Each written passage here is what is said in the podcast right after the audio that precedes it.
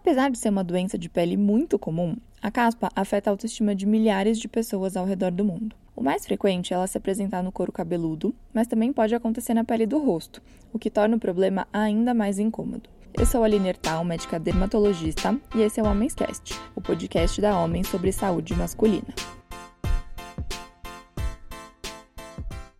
A caspa no rosto é uma condição que pode afetar qualquer pessoa, embora seja mais comum em homens do que em mulheres. Também conhecida como dermatite seborreica facial, ela compartilha semelhanças com a caspa do couro cabeludo, mas ocorre na pele do rosto, em particular na área da sobrancelha, ao redor do nariz, nas bochechas e área da barba. Assim como a caspa no cabelo, a que acontece na face é caracterizada pela presença de pequenos flocos brancos ou amarelados que se desprendem da pele e podem se acumular nos pelos faciais. Os focos são, na realidade, camadas de células mortas que são visíveis e podem ser acompanhadas por coceira, vermelhidão e irritação da pele. Isso tudo acontece por uma combinação de fatores: predisposição genética, alteração na produção de oleosidade, proliferação de fungos e fatores externos. Esses últimos são extremamente importantes quando vamos pensar em medidas de controle e incluem tabagismo, estresse, higiene e cuidados locais inadequados, uso de medicações como anticonvulsivantes e certas condições de saúde, como a infecção pelo vírus HIV. Mas nem tudo que descama no rosto é caspa. Existem muitas outras doenças de pele que podem provocar sintomas parecidos, como dermatite atópica, dermatite de contato, psoríase, micose e por aí vai. Por isso, a avaliação de um dermatologista é tão importante antes de iniciar qualquer tipo de tratamento, mesmo que seja um remédio caseiro. E falando em tratamento, como tratar caspa no rosto? O raciocínio inicial é tratá-la exatamente da mesma forma com que tratamos a caspa no couro cabeludo, mas não é bem assim. A pele da face é muito mais fina e sensível do que de outras regiões do corpo,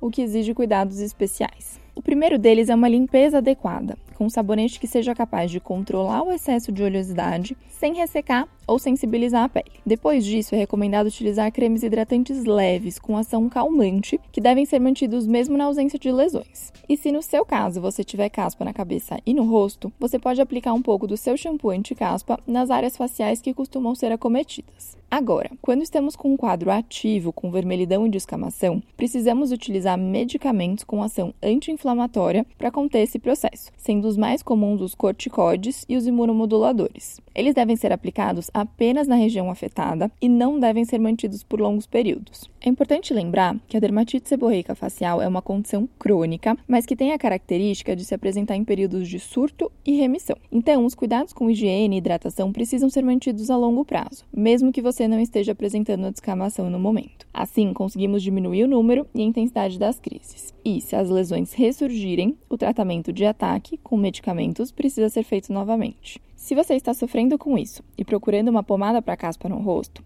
primeiro certifique se o que você tem é realmente caspa. O melhor profissional para fazer o seu diagnóstico e te direcionar em relação ao tratamento mais adequado para o seu caso é o médico dermatologista. E a Homens conta com diversos especialistas que podem te atender 100% online. E se você tiver dúvidas ou comentários, continue essa conversa nos nossos canais no YouTube, Instagram, Facebook, TikTok ou no blog homens.com.br/blog. Te vejo lá.